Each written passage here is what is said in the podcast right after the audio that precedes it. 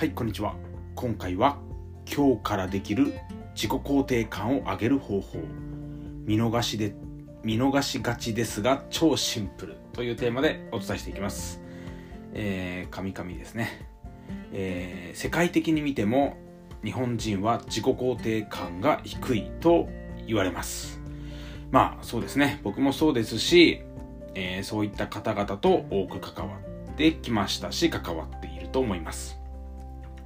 本人に自覚がなくても悩みや問題の根っこに自己肯定感の低さがある場合も多いです。まあ、これはですね、環境的な要因が多く、自分自身を責めないでほしいです。やりがちなんですよね。自己肯定感が低い自分はダメだっていうふうに。その自己否定っていうのは悪循環しか生み出しません。えー、ここでは簡単なシンプルな打開策を共有したいと思います。えー、本当に超シンプル、超簡単です。ズバリ、早く寝るです。そんなんで自己肯定感が上がるのかと思うかもしれませんが、本当に上がります。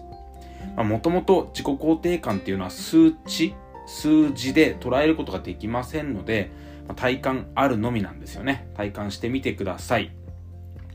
で、まあこれにはちゃんとした背景というか、要因というかあってですね自己肯定感が低い人っていうのは無理をしがちです。自分が無理をすることで自分にあるですね自分の不足感を埋めようという、うん、ことが起きがちです、まあ、無意識も含めてですね。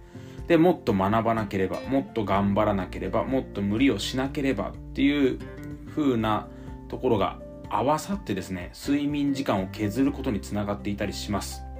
ですから無理をしないことです。無理をしているその根っこには自己肯定感の低さがある可能性が高いです。えー、早く寝てください。心身ともに健康であることが自己肯定感を高めることにつながります。何かの気づき、ヒント、きっかけになれば嬉しいです。最後まで聞いていただきありがとうございます。